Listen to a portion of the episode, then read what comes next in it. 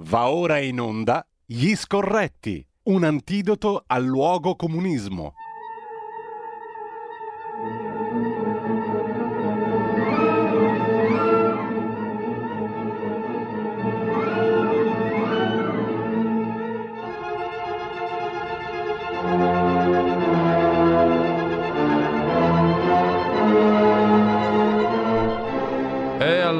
Eccoci qua, finalmente ci vediamo Carlo, io e te. Ciao. Giulio! ci vediamo per modo di dire, perché io mi sono mascherato come tu potrai ben dire, vedere. Il dire, come, te lo ricordi una volta c'era il uh, striscia notizia che faceva il cavaliere mascherato esatto, esatto. sei il direttore mascherato sì, faccio, faccio il super uh, ortodosso diciamo così anche nella conversazione con Carlo Cambi siccome qua siamo in due in regia e allora io faccio l'ortodosso capito? no no eh, pensavo perché io sono infetto so. no per fortuna non c'è ancora la possibilità via Skype di infettarsi diciamo così mm. eh, chiedo scusa agli ascoltatori e alle ascoltatrici anche per il lieve ritardo, mea culpa perché avevo smarrito la password di questa cosa qui di Skype e quindi eh, l'ho dovuta ricercare naturalmente in un bel archivio cartaceo fatto di pezzettini di carta come una volta per non smarrirlo e portato dietro come una reliquia che se perdo quello sono fottuto caro Carlo. E comunque... Se pensi a quelli che ora stanno smadonnando per lo speed che devono fare la lotteria degli scontrini, roba, eh roba vabbè, Senti, ma tu cosa ne pensi da, da, economista, da giornalista economico di questa lotteria degli scontrini, di questa invenzione? Ma che siamo al siamo al basso impero, cioè non esiste. A parte il fatto che c'è un profilo di privacy, secondo me, grosso come una casa, e voglio vedere come se la levano, perché il tracciamento di quello che io pago dice anche quello che io faccio. Per esempio, se io sono uno stimato professionista che ha il vizietto di intrattenersi con eh, dei sexy toys, per quale motivo il governo deve sapere che a me piace comprare il vibratore, tanto mm. per dirne una? Sì, sì, certo. oppure, oppure, perché se io sono un impiegato che ha una vita modesta ma una passione smodata per il vino, che per me è un prodotto culturale, perché deve sapere che mangio pane e mortadella, ma ogni tanto mi concedo una bottiglia da 150-200 euro. Perché? Uh-huh. Perché mi devono profilare anche su come consumo? Con la scusa che mi danno dei premi e con un beneficio che è, come sai, è, è, è, come se, è come trasformare il rapporto fra il cittadino e lo Stato nel rapporto fra il biscazziere e il giocatore al casino. Ti pare una cosa normale?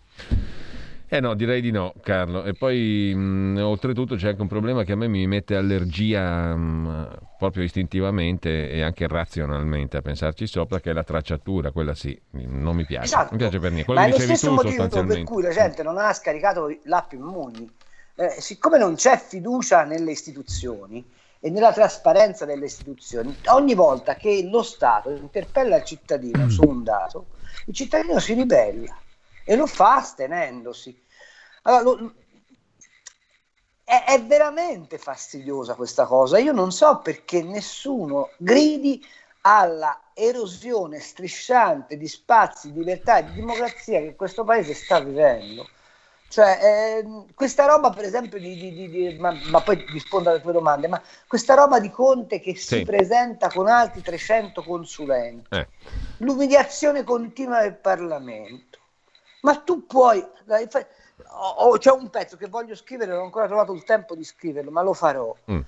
Quando De Gasperi piglia i soldi del piano Marshall e gli danno i soldi, va e fa il famoso viaggio nel 47 a Washington, invitato dagli americani, i quali gli dicono chiaramente se tu mantieni l'Italia nello scacchiere occidentale, noi siamo pronti ad aiutarvi a ricostruirvi. Apro parentesi, ogni tanto la signora Merkel si ricordasse che la Germania ebbe 540 miliardi di euro, di dollari per ripartire da questi disgraziati di, europe- di, di, di americani. Eh, eh, detto questo, eh, quando De Gasperi va, ha dietro tutto il paese. Mm. Nel 48 prende il 54% dei voti. Noi stiamo aff- affidando la più grande massa di quattrini mai ricevuta da questo paese in mano a un signore che non è stato eletto manco presidente del suo condominio, con un governo composto da un partito che se oggi si votasse avrebbe forse il 15% dei consensi e da un altro partito che avendo perso le elezioni nel 2013 e nel 2018 ha governato dal 2011 a oggi per l'86,5% del tempo disponibile. Cioè la più grande operazione di rifinanziamento di questo paese è in mano a persone che non hanno ricevuto nessun, nessun indirizzo dal voto popolare. Chiaro. E, e, mi chiedo se questa è democrazia, tutto lì. Molto chiaro. Carlo, io affastello un po' di cose, oltre a quelle di cui parleremo come da programma eh, concordato per stamani, già ci sono telefonate per cui abbiamo poco tempo, però eh, parleremo di tante cose, ma una la voglio introdurre subito perché abbiamo letto poco fa, ho letto poco fa in rassegna stampa, uno su tutti dal Corriere della Sera, un avviso a pagamento della Federazione Italiana Pubblici Esercizi, ristorante, bar, pub, pizzeria, pasticceria, gelateria, catering, intrattenimento e via dicendo, uh-huh. i locali pubblici, insomma il commercio, i quali dicono noi abbiamo fatto di tutto dal primo lockdown a oggi, ci siamo messi in regola, abbiamo rispettato le norme, abbiamo secondo gli stessi numeri dell'Istituto Superiore di Sanità e del Ministero dell'Interno un bassissimo indice di contagio e di trasgressioni, perché abbiamo subito sanzioni irrisorie, una minoranza 0,18% dei uh-huh. ristoratori ha subito sanzioni, quindi sono in regola, si sono messi a posto e adesso ci richiudete un'altra volta in un balletto incredibile di provvedimenti. Si chiude alle 24, no alle 23, no alle 22, alle 18 e poi chiusura totale. Abbiamo perso, dicono loro, 6 miliardi, abbiamo perso 27 miliardi fino ad ora e a dicembre ne perdiamo altri 6. Eh? 60.000 imprese rischiano la chiusura, 300.000 posti di lavoro su un settore eh, che eh, in sostanza dà eh, lavoro a 1.300.000 persone. Come la mettiamo? Questi qui, diciamo, sono allarmi esagerati o sono allarmi no. veri secondo te?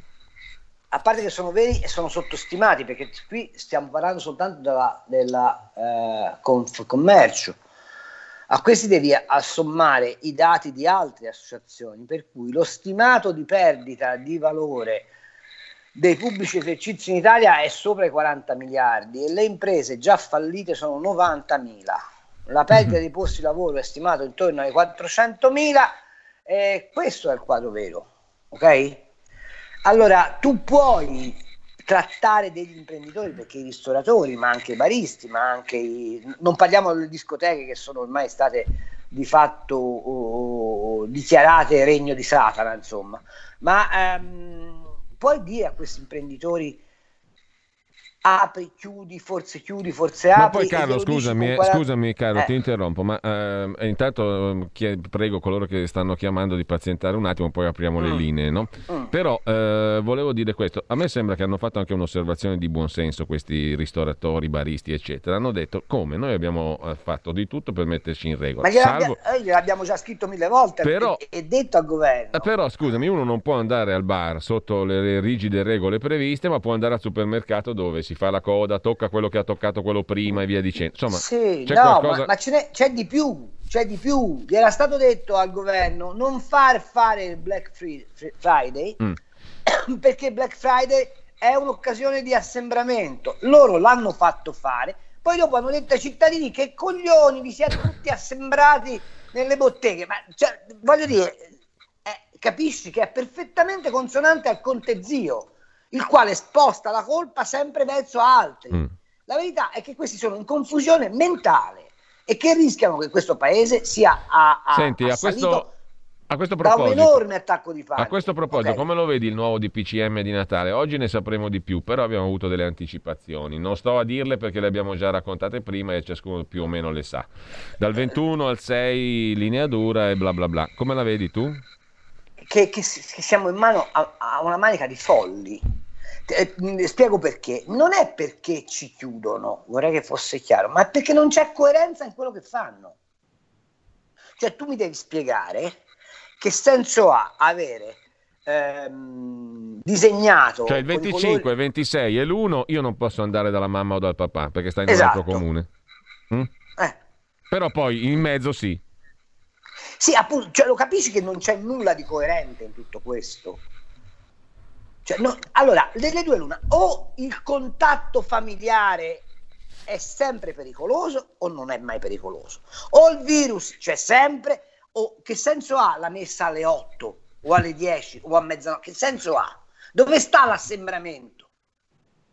La, la, cioè, lo, non posso commentare perché dovrei dire che qui ci vorrebbe un grande psichiatra che li piglia tutti e, e, e li rinchiude in base a, a, a, al profilo di patologia che si portano dietro. Cioè non c'è nulla di coerente. Altra domanda che ti faccio, che, che sen- c'è stata una proposta che era questa. Il ristorante scelga se apre a mezzogiorno o la sera. Mi spieghi la, la coerenza di questo? Cioè io devo stare aperto una, una volta sola al giorno? Perché se sto aperto due il virus si nutre troppo, no? Fammi capire. Cioè, lo capite che non c'è nesso, non c'è senso. E questa sensazione di smarrimento, di incapacità di eh, come dire, interagire con le eh, misure necessarie, colloca il cittadino in una dimensione di straniazione totale, il che significa non consumi, non produzione, non prospettiva. Alla fine noi moriremo non di virus, ma di depressione conseguente al virus. Sto facendo un pezzo per Panorama stavo scrivendo prima che tu ti collegassi sì. e ho guardato un po' di dati, ma ci sono dei dati spaventosi di cui nessuno parla. Cioè stiamo a un incremento di, di, di consumo di psicofarmaci del 100%, stiamo a, a circa 4.000 suicidi, stiamo a, a un incremento di consumo di droga spaventoso. Questo perché? Perché il paese è in preda ad una crisi di panico, derivante da che cosa? Dalla schizofrenia di chi ci governa. Allora Carlo, facciamo un primo giro di telefonate perché stanno arrivando numerose, ci sono diversi messaggi anche al eh, Whatsapp 346 6427 756, ripeto 346 6427 756, messaggi anche audio se volete e poi ci sono già due telefonate allo 02 66 20 35 29, poi parliamo anche degli altri argomenti della settimana e del giorno. Due chiamate intanto, pronto?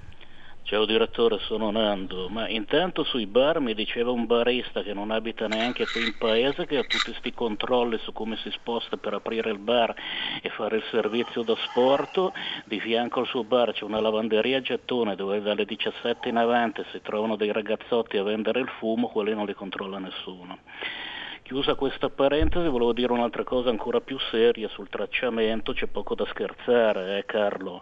Io ho conosciuto negli anni Ottanta almeno due famiglie che nel 1943 sono sopravvissute ai rastrellamenti proprio perché avevano un po' di denaro contante, una signora ebrea ha lasciato Milano e scappata a Bergamo, con quattro soldi che aveva è riuscita a tirare avanti fino alla liberazione, a salvare la pelle a lei e al bambino che aveva in pancia. Un altro signore negli anni Ottanta che ho conosciuto era un politico radicale, Strick Cleavers, gli ho chiesto ma com'è che sei nato in Svizzera, a Schaffhausen, mi ha raccontato la stessa storia storia. Durante i rastrellamenti i suoi genitori, che erano d'origine ebraica, sono riusciti a passare i controlli mollando qualche soldo in giro che avevano in casa, quei 2 o 3 mila lire, tipo 2 o 3 mila euro di adesso, sono riusciti ad arrivare in Svizzera a salvare la pelle. Quindi su sta cosa dell'abolizione del denaro contante stiamoci attenti perché qui non è una questione di tasse, è una questione di democrazia, di libertà. Ciao. Allora, l'altra telefonata, pronto? Buongiorno direttore, sono Marco da Mantova. Due Salve cose Marco. veloci. Allora, la prima cosa è che il governo vuole il controllo totale della popolazione. Una l'ha detta il precedente ascoltatore attraverso il controllo dei soldi, quindi di quello che abbiamo in tasca. La seconda è attraverso il controllo mentale e psicologico. Infatti, come diceva Carlo Cambi, la gente è in depressione, ma lo vediamo anche parlando con le persone, sono riusciti a mettere tra di noi, anche tra vicini di casa e i parenti, il sentimento di non potersi più fidare ciecamente perché il virus potrebbe essere ovunque.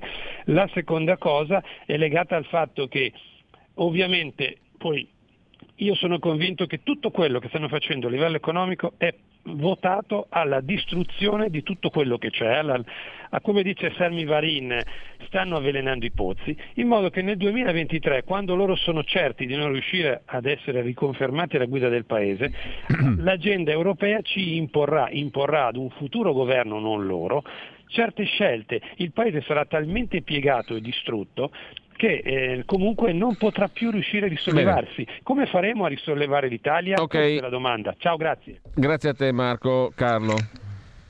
Allora, sul contante hai ragione, eh, vi faccio soltanto osservare che il primo teorico della distruzione del contante si, chiamò, si chiamava Lenin, che ha scritto proprio un trattato su questo. Eh, quanto a quello che diceva il secondo ascoltatore, eh, devo dire che si scrive eh, MES, ma si legge Trojan. Il MES è un Trojan infilato nella politica italiana per controllare da remoto ciò che faranno gli italiani quando manderanno a casa ecco. questo mainstream che piace tanto all'Europa. Qua veniamo all'altro punto, Carlo, te lo chiedo subito. Allora, la tua valutazione sul MES, che ultimamente è stato presentato come un salva banche. Oggi Cottarelli sulla stampa dice ottima cosa, salva le banche, non abbiate paura. Sì, salva le banche, salvo vedere che poi Giancarlo Padoan, ex ministro del Tesoro, senatore del PD, eh, conquista Unicredit per salvare il Monte dei Paschi di Siena, che è un pasticcio tutto interno alla sinistra, facendo f- secca probabilmente la seconda banca italiana, cioè Unicredit. Poi quali banche salva? Le nostre? No, non salva le nostre, salva sostanzialmente Commerzbank, Deutsche Bank e un po' di banche francesi che essendo pieni di derivati e titoli tossici non sanno più come fare a scaricarli ma il vero profilo del MES, sapete qual è? È quello che eh, Burlando, eh, Sfratoianni e, e, Orfini hanno proposto, cioè eh, produrre una fiscalità tale per cui la ricchezza privata attraverso l'erario, attraverso il prelievo fiscale, viene trasferita ai creditori dell'Italia. I creditori dell'Italia sono appunto le banche che sia, eh, internazionali, una parte dei creditori dell'Italia sono le banche internazionali che si avvantaggeranno di questo MES. Allora, eh, leggo alcuni messaggi. Eh, Lorenzo, secondo me con la scusa del Covid vogliono ridurre il nord che non riescono a prendere col voto popolare come il sud, alla fame dipendente dal potere politico, dal soldo pubblico. Addio autonomia, scrive un altro ascoltatore, con Boccia e i 5 Stelle ci mettiamo una pietra sopra, poi c'è un audiomessaggio, lo leggiamo, lo sentiamo anzi alla cieca. Io non sono, io, non sono, non sono. No, cos'è successo qua? Qua non si capisce niente. Eh, gli audiomessaggi no, perché sei su Skype. Ah, gli audiomessaggi non posso mandarli perché sono su Skype. Ok, benissimo. Non lo sapevo, adesso lo so e lo comunico a chi volesse mandare un audiomessaggio. Scrivete invece. Allora, eh, peccato che gli strizza cervelli abbiano tutti la stessa tessera, scrive un altro ascoltatore, cosa, de- cosa della quale dubito fortemente, infatti. E poi, eh, piuttosto che imporre divieti e chiusure, ci dovrebbero dire chiaramente, scrive ancora un ascoltatore, come ci contagiamo, come evitare il contagio, chi sono le persone più a rischio. Poi decido io con i miei familiari se voglio fare il cenone o no, scrive un altro ascoltatore. Secondo voi Conte, Gualtieri e compagni sono solo incapaci o in malafede? Poi un quesito addirittura esistenziale quest'altro ascoltatore. Carlo, se vuoi dire qualcosa, poi proseguiamo. Beh, so, sono in malafede per definizione, ma la cosa peggiore è che sono proprio incapaci si unisce il meglio al meglio, diciamo così.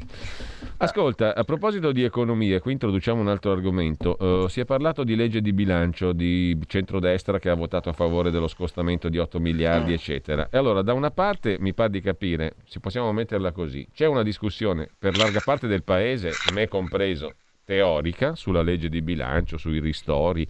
Abbiamo impegnato 100 miliardi, ci siamo indebitati. Sembrano tutte grandezze un po' fantasmatiche, no? Quelle fin qui eh, approntate dal governo o di cui si è discusso, compresa la legge di bilancio che non si capisce poi che effetti pratici avrà.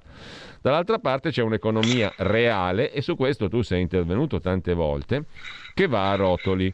Allora, come si può mettere insieme l'intervento del potere governativo, delle istituzioni del governo, anche dell'opposizione quando collabora come ha fatto per lo, per lo, scostamento di bilancio e che significato ha sta cosa secondo te, come si può riunire i due piani per evitare che da una parte sembra di ragionare nell'iperuranio e dall'altra poi c'è la realtà reale, quella che abbiamo letto prima anche nel comunicato degli esercenti che va a rotoli?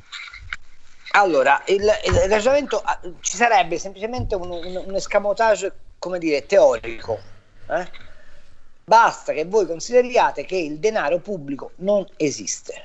Non c'è il denaro pubblico denaro pubblico sono risorse private sottratte dallo Stato a ipotetico beneficio della collettività.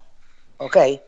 Il problema qual è? È che invece nella concezione marxista che, per, che permea in larghissima parte ancora la cultura di chi ci governa, il denaro pubblico esiste in quanto lo Stato è proprietario di tutto e la proprietà privata, come peraltro dimostra il nostro ottimo Papa Bergoglio, mm. è una concessione che lo Stato fa ai privati. È esattamente il contrario nella realtà.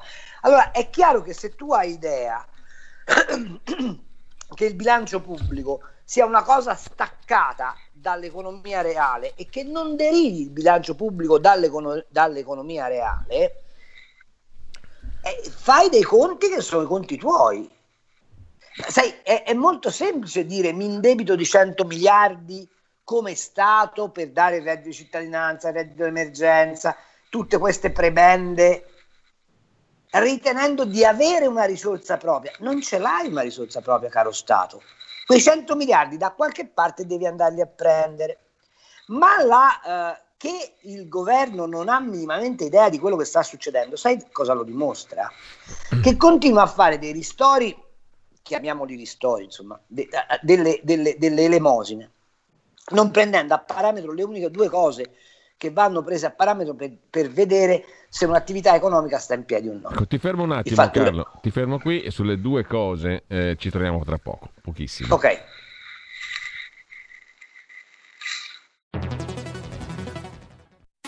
Hai sentito? Le radio italiane si mettono insieme per amore, per amore della radio. Una grande storia meritava uno straordinario futuro. Nasce l'app Radio Player Italia. 140 stazioni in una sola rete. Scegli la tua preferita e ascolta il suono perfetto del digitale. Gratis, senza registrazione, senza interruzioni. Compatibile con tutti i device.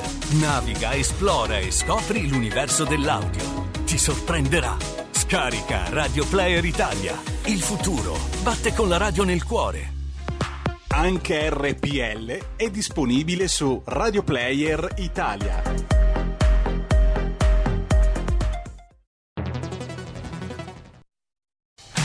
Porta con te ovunque RPL la tua radio. Scarica l'applicazione per smartphone o tablet dal tuo store o dal sito radiorpl.it. Cosa aspetti? Allora, rieccoci in onda con noi Carlo Cambi, gli scorretti. Eh, stavi parlando dei due criteri da tenere in considerazione. Ah, tra l'altro, allora. annuncio a chi ci ascolta, possiamo, anche a te Carlo, possiamo andare avanti dieci minuti abbondanti in più perché non abbiamo con noi stamani Daniele Capezzone come al solito, per cui la nostra rubrica si protrae di altri dieci minuti. Ecco, detto questo, Dico, torniamo... Daniele l'hanno arrestato perché è un pericoloso sovversivo? Eh no, perché, perché non, ci manca, non, ci manca, molto. Ha, eh, racco- ha raccontato ragazzi. quelle cose un po' strane su conflitti eh, a fuoco in Germania, su manovre per truccare le elezioni negli Stati Uniti. Insomma, roba strana che merita approfondimento. Mm, o no? Appunto. Allora, eh, i, i due elementi, fatturato e patrimonio, ok? Lo Stato non è intervenuto né sui fatturati né sui patrimoni. Quando eh, scrivono in, in, legge di bilancio lascia perdere la stima del, del, del, mm, della contrazione del PIL, che è una stima assolutamente aleatoria, ma d'altra parte non lo sa nessuno come finisce l'anno, eh, quando parlano della ripresa non si chiedono, ma la base produttiva avrà lo stesso perimetro che aveva l'anno scorso nel 2021? Se ti saltano per aria 400.000 aziende perché tu non hai fatto nulla per ripatrimonializzarle, la base produttiva è la stessa? Questo è il punto. Cioè sarebbe come se tu dici io fino a ieri ho viaggiato con una 1500 e facevo i 180 km all'ora, oggi però ho una 600 di cilindrata e voglio fare stesse, la stessa velocità. Non, non è così, non è possibile. Ma questi conti non glieli fa nessuno a sto governo, o meglio, gli italiani, siccome non conoscono bene i meccanismi economici, non sono in grado di fare questo tipo di valutazione. Però Claudio Borghi la, ieri in, alla Camera gliela, gliela cantate chiare queste cose qua. E Gualtieri che cosa risponde? Non risponde perché Gualtieri non ha minimamente idea di che cosa sia l'economia reale di questo paese. Noi al Mise abbiamo un signore, Patuanelli, che non è capace di distinguere un conto di cassa da un conto patrimoniale e ha 160 dossier di crisi sulle mani, di cui non ne ha risolto uno quando gli scoppierà di nuovo il caso all'Italia, gli scoppierà di nuovo il caso autostrade, gli scoppierà il caso Ilva, cosa fanno? Dove sbattono la testa? Nazionalizzano come? Con quali soldi? Stanno portando il paese allo sfascio. Carlo, c'è la signora Laura che scrive via WhatsApp da Bologna eh, circa il fine distruttivo della sinistra eh, con l'assist del Papa sulla questione economica, la patrimoniale. Eh, speriamo che dall'etame nascano i fiori, conclude Laura a, citando De André, però qui mi, mi, tocca di citare il tuo articolo di oggi su questo punto, perché mm. proprio mette in luce questo, no? sulla verità che abbiamo letto prima. Cioè sul fatto che tu scrivi alla fine eh, Orfini del PD e Fratoianni di Liberi ed Eguali hanno trovato un alleato molto potente, cioè Bergoglio, il quale ha benedetto la patrimoniale con le sue considerazioni circa la proprietà privata che, dice il Papa, non è un diritto intoccabile. Parlando ai giudici, credo non a caso, di Africa e America Latina eh, e invitando a lottare contro chi nega i diritti sociali e sindacali. Ecco, partiamo, anzi introduciamo anche questo argomento, perché questo argomento ci porta su un altro terreno del quale spesso abbiamo parlato, ovvero quello del magistero papale, che non è una roba astratta, perché poi entra come tu sottolinei anche nella nostra politica interna, no? È come se ci entra. Eh sì, vabbè, questo lo, l'abbiamo detto mille volte che eh, dal Vaticano promanano direttive che peraltro il nostro Presidente del Consiglio è ben lieto di pigliare in considerazione. Ma a parte questo... Eh, Aspetta che ti stiamo perdendo Carlo. Quello uh. che, che, è... Per... Mi sentite? Sì, adesso sì, adesso sì. Io vi vedo bene. Sì, okay. adesso sì. Ok. Dicevo, a parte l'effetto diretto sulla politica italiana, perché come sai il nostro Presidente del Consiglio, Chierichetto di Villa Nazareth, obbedisce eh, volentieri alle direttive del Vaticano, ciò che eh, mi preoccupa è che sta venendo avanti un'idea eh, e, e, che conforta peraltro la gente come Fratoianni, come Orfini, che il sistema occidentale sia da buttare via, mm. sia la culla delle ingiustizie. Allora, se è così, alcuni diritti fondamentali e inviolabili che, sulla quale le democrazie occidentali hanno costruito la loro storia vengono sgre- sgretolati. Quando tu mi dici che la, liber- la proprietà, la cosa bella è che io vorrei regalare a, a Papa Bergoglio gli scritti di Bernardino da Siena, mm. che fu il più, più, più potente. Eh, ma anche Leone XIII, la sollecitudo Rei Socialis. La sollecitudo Rei Socialis. Ma mm. io vado molto più indietro, sai perché? Perché il suo consigliere economico, questo Reinhard Marx, che è un tedesco, ehm, racconta cose strane. Eh, va a braccetto con i luterani e i calvinisti, che sono gli sdoganatori dell'usura nel eh, contesto eh, cristiano, ma io vi vorrei contrapporre Bernardino da Siena che scrisse addirittura un saggio contro l'usura e Bernardino da Siena diceva una cosa meravigliosa a proposito della proprietà, che la proprietà, riprendendo San Tommaso, che la proprietà pacifica gli uomini, perché se esiste la proprietà privata, ognuno conosce il profilo, il perimetro del proprio agire e non entra in conflitto con l'altro. Ora, sentire un Papa che si mette la tuta sindacalista da Monteros mon, eh, da argentino, eh, da Montoneros argentino, eh, peronista, che dice agli occidentali siete gli affamatori del mondo, ma a me francamente mi fa un po' specie. E, e, e mi chiedo se questa deriva dottrinale, boh, non so nemmeno se sta dentro la dottrina, cioè, questa deriva ideologica, permea poi l'Europa, e allora è la fine, ragazzi. Allora stiamo, andiamo verso il bolscevismo vero. Eh, ascolta, però lui nell'enciclica, il Papa, fratelli tutti, dice che questa posizione, la sua, è quella tipica della Chiesa da sempre. Non è vero? No, manco per niente. Io vorrei che lui mi trovasse un passo nel Vangelo dove c'è scritto che i ricchi sono dannati per definizione. No, non c'è. Eh, addirittura eh, il, il compagno Cristo eh, dice eh, non sappia la destra quello che fa la sinistra, eh, non, non, sappia, eh, non sappia eh, date a Cesare quel che è di Cesare, quindi ogni volta Gesù dice dovete fare la beneficenza, ma non dovete compiacervi di questo. E quando, e quando lo Stato vi chiede il tributo, cioè quindi affari di quattrini, voi dovete obbedire allo Stato. Se nella mia Costituzione c'è scritto che la, che la proprietà privata è tutelata, io devo obbedire allo Stato anche se sono cattolico. Mi dica il Papa dove sta scritto nella dottrina che la proprietà privata è un furto, perché lui sostanzialmente questo ha detto.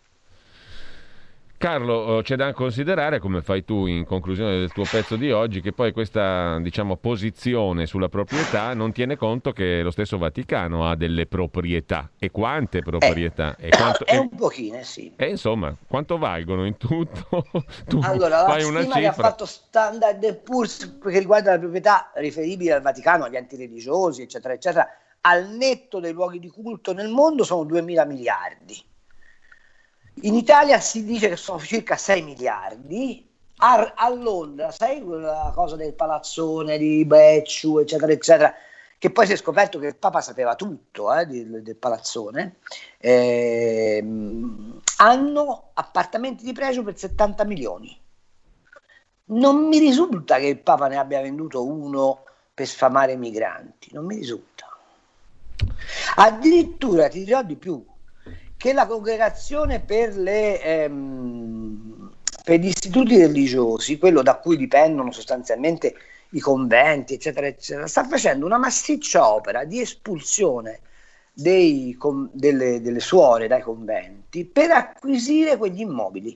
Dice che lo fanno perché eh, questo servirà a costruire degli ostelli per chi, eh, per chi non, eh, non, ha case, per, per i migranti, per, per, per, diciamo, per, i, per, i meno fortunati della terra. Ma in realtà pare che qualcuno di questi conventi sia poi diventata una speculazione immobiliare. Ora io non lo so, sai, a capo di questa congregazione, che è una delle tante articolazioni del governo vaticano, c'è come segretario un signore che è stato implicato in uno scandalo immobiliare che riguardava i frati cappuccini. Mm. Vedi che insomma alla fine la dottrina mi sa che non dice proprio queste cose qua. Eh. Allora, due telefonate 02 66 20 35 29, poi c'è un ascoltatore, leggiamo poi i messaggi dopo, ma questo la dico subito. C'era un teleromanzo, scrive l'ascoltatore, con un certo Conte Ristori, penso fosse Eliva di Rivombrosa, che piaceva. Ora c'è la tragedia dei Ristori Conte. Altra roba. Due telefonate, pronto? Pronto? Buongiorno. Buongiorno, sono Mario D'Arieti, complimenti al medico Carlo Cambi. Eh, volevo, un, un'osservazione religiosa e una sulle elezioni americane. Eh, su quanto sia stravolto il messaggio di Cristo lo dice anche il fatto che fanno passare Gesù Cristo come un pacifista. Eh, Gesù Cristo era pacifico ma non pacifista. Tutti dimenticano l'episodio che sottovalutano dell'episodio della cacciata dei mercanti al Tempio, lì annerbate sulla schiena, dice proprio che si è fatta una cordicella era cacciati a nerbate sulla schiena, quindi non era pacifista, pacifico sì, ma quando perdeva la pazienza, come dicono a Roma, quando ce l'ho, ce l'ho. Oh, un'altra cosa, caro Cambi, mi potete spiegare, io sono ignorante da un punto di vista, diciamo, eh, della tecnologia, questa storia qui dei computer, Dominion, eh, sulle elezioni americane, il fatto sta che la sera delle elezioni eh, diciamo, Trump era in vantaggio quasi tutti gli stati. Cosa è successa que- cosa, in quella notte?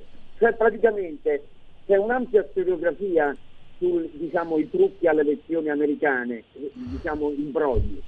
E non è che voglio passare per complottista, mm. anche perché la storia ci insegna, caro Cambi, che è fatta di complotti, dalle Idi di marzo di Giulio Cesare fino ad oggi papi, re, imperatori sono stati avvelenati, uccisi e cose Quindi qualche Bene. cosa che mi date delle delucidazioni. Grazie Mario. Grazie Mario, c'è un D'Arieti, c'è un'altra telefonata, pronto?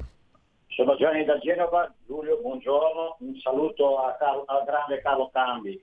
Mi farebbe piacere sapere da lui un parere sulla farsa dello Stato di diritto contro l'Ungheria e la Polonia, perché qui in questa Europa di usurai, quando uno Stato vuole fare lo Stato non va bene perché bisogna stare ai diktat loro. Poi ho visto ieri Corrado Augias, il putrido e vorace coraggio Augias, menzionato così da il fu Giuliano Soria al premio Grinzano Cafur che parlava appunto del contante che è, lo, che, che è, una cosa vergognosa che bisogna fare i tracciamenti eh. eccetera. Da che pulpito.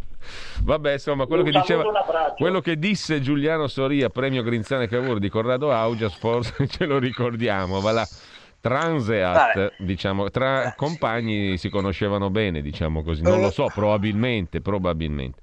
Allora, Carlo. Ehm... Il fatto è che Soria è finito in galera, quello è sempre in Augias. È in Augias, eh, eh sì. Senti, aggiungo, questa è buona. Aggiungo un'altra questione posta da un ascoltatore via WhatsApp così facciamo um, un, altro, un, altro, po' di, di, di, di, fascina diciamo, di questioni. Brunetta, Carfagna, Prestigiacomo, Polverini, Osvaldo Napoli, tanti altri, tutti spiazzati dalla decisione anti-MES di Berlusconi. Cosa faranno? Come la vedete? Ci domanda un ascoltatore. Carlo. Allora, vuoi che parto da questa? Vabbè, sì, la, battuta partiamo... sem- la, battuta è molto semplice. Eh, tutta quella gente lì eh, che si dichiara liberale mi fa schiantare da ridere non ha mai chiesto che Martino che è il vero liberale di Forza Italia eh, e Urbani eh, tornino nel partito a comandare ok? Allora quando loro dicono che sono liberali ci facciano vedere che effettivamente lo sono. Quella corte dei miracoli lì se Berlusconi ehm, sparisce fanno il percorso che ha fatto la Lorenzin, cioè si accasano laddove è garantito il seggio parlamentare. Ok? Quindi il problema sarà vedere se quando si torna a votare qual è il bacino residuale che un partito come Forza Italia, che ormai ha perduto qualsiasi identità, eh, possa raccogliere. Questo è il punto. Eh, certo che stanno messi male con il Cavaliere che li ha spiazzati dal MES, perché il Cavaliere fa la voce grossa, ma sa una cosa, perfe- una cosa verissima, che oggi senza Meloni e senza Salvini lui vale il 6%. e tutta quella gente lì si attacca e tutta quella gente lì non ce l'ha i soldi oggi per sfamarla, ok? Quindi questo è il punto centrale. Allora, ehm, il contante, il contante ve l'ho già detto, Lenin scrive un saggio sulla necessità di eliminare il contante perché il contante è la moneta, è la dimostrazione della libertà, cioè se io ho moneta in tasca posso fare quello che mi pare, se invece c'hai moneta elettronica, in realtà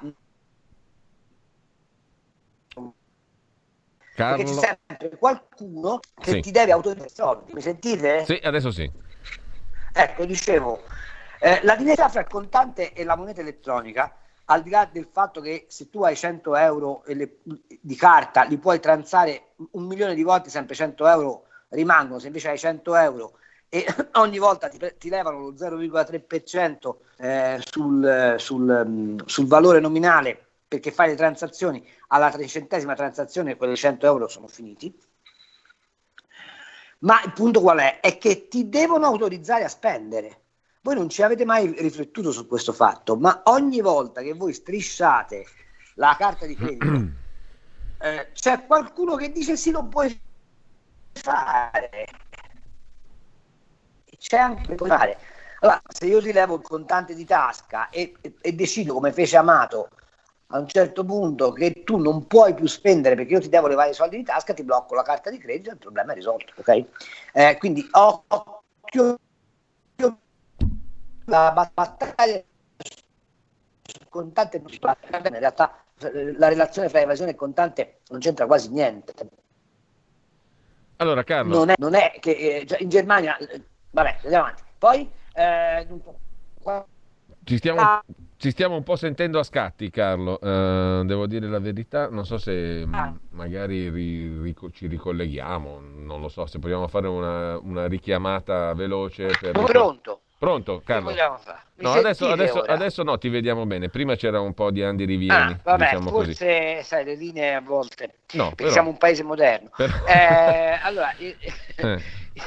Il, il, deep state eh, americano chiaramente sì. non, non, voleva più Trump. Eh, sicuramente i computer possono aver fatto le bizze, ma il punto non è questo. Eh, o meglio, sì, è un punto, ma, ma, ma, ma il punto non è questo. Il punto è quanto dura Biden No, ma il problema, tra l'altro, è, Carlo, c'è un altro problema secondo eh. me, non so se tu condividi, però anche ammettendo che siano fondate queste cose di cui va parlando anche okay. Daniele Capezzone, no? sulla verità e pochi altri, perché non ho visto tanti altri articoli su questo. Allora, mettiamo pure che ci siano dei dubbi. Secondo me è impensabile che queste cose vengano, anche nel caso che fossero fondate, eh, ritenute e rivelate come certe, perché altrimenti ti cade la fiducia in tutto completamente. È un messaggio devastante se dovesse essere vero tutto sì. questo. O sbaglio? So, sono perfettamente d'accordo con te, ma il problema è un altro. Ragazzi, parliamoci chiaro. Eh, pare che Biden abbia preso 80 milioni di voti, ora non sono eh. veramente bruscolini, eh, ma che ci può anche essere stato il tentativo di manipolazione. Addirittura a me era arrivata una voce secondo le quali eh, Trump avrebbe fatto filigranare le schede elettorali per controllare poi se quelle che avevano la filigrana o no erano buone. Eh, è sicuro che Trump aveva il timore dei brogli, ma il timore dei brogli deriva dal fatto che la società americana è stata così duramente colpita dal virus che è sotto shock. Voi non, la cosa che non, non, non, si considera è l'impatto che il virus ha avuto sulle coscienze individuali, ha, ci ha smarrito. Guardate che eh, voi ragionate di, di, di Trump, ma per mesi Giuseppe Conte ha avuto il record di fiducia dei cittadini mai avuto in Italia da un presidente del Consiglio. Quindi è più che domandarsi se i computer sono stati troccati, domandiamoci se la Cina non abbia avuto interesse. Aia, ti abbiamo perso Carlo. Care la vita dell'Occidente. Questa è la Pronto. Domandiamoci se la Cina, stavi dicendo? Domandiamoci se è la Cina che ha avuto interesse a truccare il modo di vita occidentale piuttosto che sono le schede americane che sono state truccate. Mm. Perché è il virus Questo... che ha condotto tutto l'Occidente a una, a una sorta di richiusura in se stesso. Ve lo, te lo dicevo prima, Conte ha avuto il record di fiducia di tutti i presidenti del Consiglio da parte degli italiani in una situazione disastrosa, perché sì. la paura produce questo effetto. E, questo e quindi siccome e siccome Trump non ha gestito bene la prima fase del virus, ovviamente gli americani l'hanno punito. In che misura l'abbiano punito non lo so, può darsi che i brogli ci siano stati e che quindi la punizione sarebbe stata meno severa, ma che l'orientamento degli americani sia stato a un certo punto di fare piazza pulita per ribellarsi al virus, questo è sicuramente vero. Mm, sì, è molto, è molto, giusto quello che dici perché ci riporta a un problema veramente visibile, al di là di tutti i complottismi o di tutte le cose dimostrabili o non dimostrabili. Questo è un problema strutturale, vero. Allora, eh, qualche messaggio, poi facciamo in tempo a prendere ancora qualche telefonata. Laura scrive.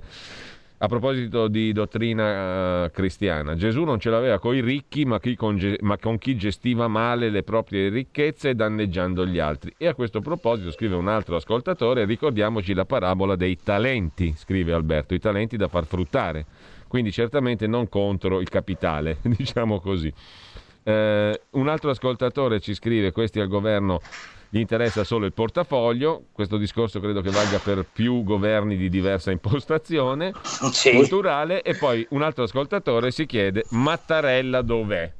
Mentre ancora un ascoltatore dice dov'è Lorenzo, cioè dov'è Carlo? Quando lo rivedremo in tv con quel programma spettacolare? Non so a quale si riferisce dei tuoi programmi perché lo sono tutti secondo me spettacolari, ma comunque quando lo rivedremo con quel programma, un programma che evidentemente non fai più in questo momento.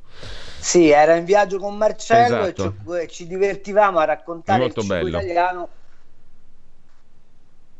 Ah, yeah verso la cultura, ma vabbè, lo, boh, lo, in Rai vanno, vanno, di moda altre cose, ma vabbè, lasciamo perdere. Poi? Allora, sì, poi abbiamo uh, un altro messaggio, 12 senatori in più ma voti in meno per Trump. E sulle elezioni americane scrive ancora un altro messaggio, su quello che dice Capezzone ci sono le inchieste di Box Italia, potreste intervistarlo, eccetera. YouTube l'ha parzialmente bloccato. Infine... Bergoglio, gesuita ma ipocrita, sfascerà la Chiesa, Nostradamus l'aveva previsto. In quanto al Vangelo, la parabola della cruna del lago, del cammello e del ricco, ricordiamocela, la Cina. Che fa Cambi? Mi diventa complottista? Scrive questo ascoltatore.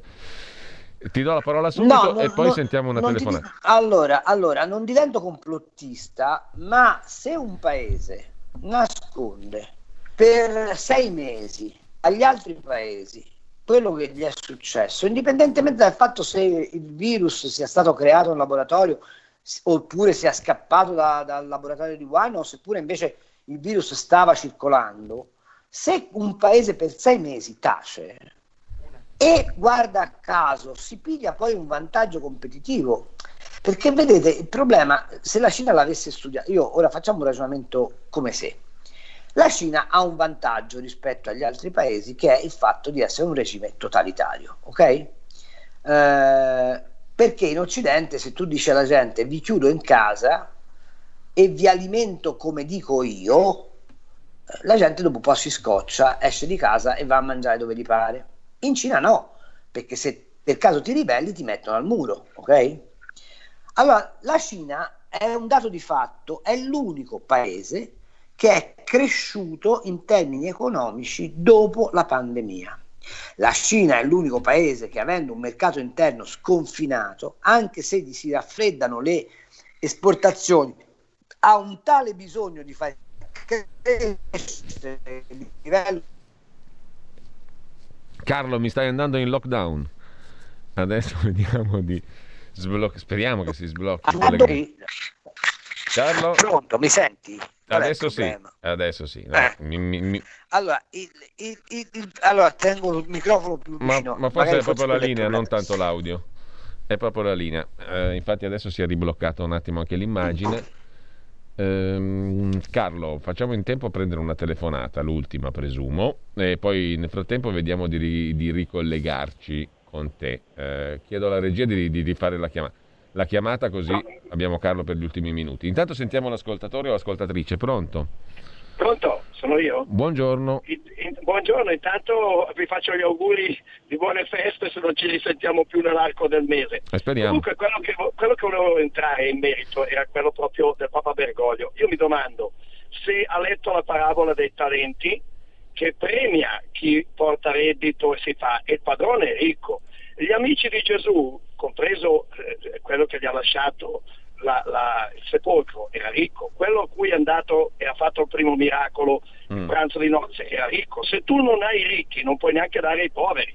Mi sembra talmente logico che leggendo il Vangelo ci si rende conto, lo stesso Lazzaro che aveva il sepolcro ed era un amico per cui Gesù ha pianto, era ricco, era gente che stava bene. Per cui, ripeto, a chi si vanno a chiedere i soldi per aiutare i poveri? A chi li ha? Punto e basta. Intanto la ringrazio per tutto quello che fate per noi. Bene, allora Carlo, stavi finendo il discorso sulla Eccomi. Cina e poi siamo tornati sulla dottrina di, cristiana. Di, vabbè, discor- sì, l'ho sentito, il discorso sulla Cina è molto semplice, io non sono complottista, mm. eh, eh comunque ravviso, e faccio il cronista, che la Cina ha avvertito con sei mesi di ritardo circa che l'OMS ha coperto questo ritardo e che a conclusione della vicenda Covid in Cina, grazie al fatto che loro vivono un regime dittatoriale, sono l'unico paese che nel mondo ha un, una crescita, una crescita economica. Ha cresciuto la propria ricchezza. Quindi, attenzione, eh, il Covid si scatena nel momento in cui Trump, cioè la maggi- maggiore Aia, abbiamo un problemuccio. Attuale. Proviamo a sentirti magari solo con l'audio, non lo so, così chiudiamo la conversazione, perché magari la, la linea non supporta Pronto. troppo il video. Guardate che la mia va... Aia. Siamo ancora in freezer, siamo ancora in freezer Carlo. Aspetta un attimo, vediamo di, di, di collegarci magari solo con l'audio. Uh, o prova magari a spegnere la telecamera, vediamo se tiene meglio la linea. Non so se io, però, tua, io no. però ti sento benissimo. Eh, eh, vediamo, magari prova a, a chiudere la, coll- la, la telecamera. Ti sentiamo solo in audio e vediamo se funziona meglio. Carlo, ci sei? No, allora richiamiamo Carlo per chiudere la conversazione. Ehm, e, sì, perché due parole merita diciamo, di concluderle questo discorso qui sulla Cina perché ho una, un'opinione anch'io da sottoporre, una, una domanda da fare a, a, Carlo Cambi. Carlo Cambi c'è o non c'è? Eh, chiedo alla regia. Intanto eh, in, per chiudere, per, in attesa di chiudere la conversazione con Carlo Cambi, io do una rinfrescata alla prima pagina dell'agenzia ANSA eh, e siamo sempre alle ipotesi sul nuovo DPCM. ma anche alle parole del ministro Speranza, il vaccino centralizzato e gratis a tutti gli italiani. Un'informativa al Senato del ministro della Salute su DPCM e vaccini. Mm, intanto Carlo dovrebbe essere con noi? No? Non ci siamo più? Siamo chiusi qui? E allora la mia ipotesi era... Lo stiamo chiamando al telefono. Lo stiamo chiamando al telefono, ok. Uh, abbiamo quanto? Un minuto adesso per chiudere la nostra conversazione con Carlo Cambi. Vediamo se risponde al telefono. Eh, e intanto vi dicevo c'è un'informativa al Senato del Ministro della Salute, Speranza, su DPCM e vaccini. Mentre il Regno Unito approva il vaccino Pfizer eh, per il Covid. Il primo paese al mondo ad aver approvato l'uso diffuso del vaccino sarà disponibile a partire dalla prossima settimana in Gran Bretagna con priorità per gli anziani e per il personale medico. Momento storico, dice il Chief Executive Officer della Pfizer. Giulio Cesare, che succede da quelle parti lì? Abbiamo... Eccoci qua, Carlo. Mi vedi? Perché mi stanno chiamando anche sul telefono. Allora, adesso ti vedo e ti vedo anche okay, bene. Perfetto. Ti vedo anche bene, abbiamo giusto il tempo di chiudere. Su questa cosa della Cina okay. io volevo darti una mia opinione, non lo so, mi sono fatto no. un'idea che credo simile alla tua. Allora, adesso io non dico che la Cina abbia apposta fatto un atto di guerra tramite il virus e via dicendo, però dico soltanto che mettiamo pure che eh, ci si sia accorti che c'era il virus, viene utilizzato comunque come un'arma, cioè lo sfrutto a mio vantaggio. Questo è un discorso diverso dal dire l'ho creato apposta o l'ho messo in circolo. Esatto. No? Quindi complottismi o non complottismi. Però a un certo punto tu prendi atto realisticamente, pragmaticamente, machiavellicamente, politicamente della realtà e dici lo sfrutto a vantaggio mio. O sbaglio?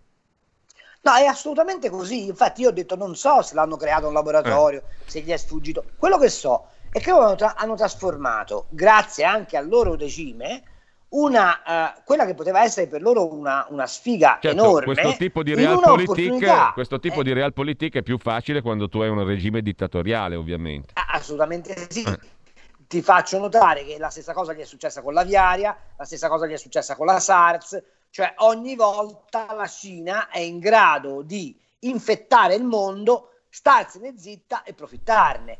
Ora, eh, è vero che tre indizi, eh, una, mela una mela una mela non fanno un melone, ma tre indizi fanno una prova. Siccome è la terza volta in un lasso di tempo abbastanza limitato che succede che dalla Cina arrivino questi regali e che la Cina se ne avvantaggi, farne un minimo di ragionamento non, non sarebbe male. Eh, voglio dire, non, non, io, ma Giulio Tremonti ha scritto che il virus ha camminato sulla via della seta e, e, e noi italiani siamo stati il primo Beh. paese anche grazie a Bergoglio a dare un, un, un, un exit alla Cina. Quindi voglio dire, mh, quando si ragiona di politica economica e di politica internazionale, non bisogna avere né pregiudizi ma neanche paraocchi. Ok? Quindi mh, è, è, un po' come la storia dei negazionisti. Se tu oggi dici eh, guardate che l'emergenza economica è eh, ugualmente acuta come l'esigenza sanitaria, la prima cosa che ti dicono è sei negazionista e così, se tu oggi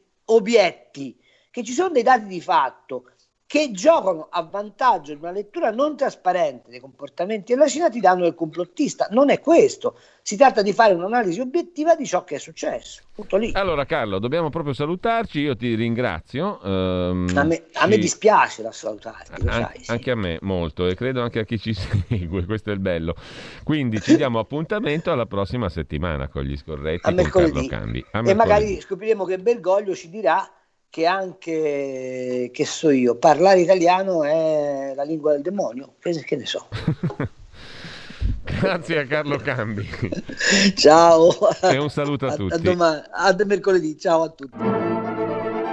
Avete ascoltato Gli Scorretti, un antidoto al luogo comunismo.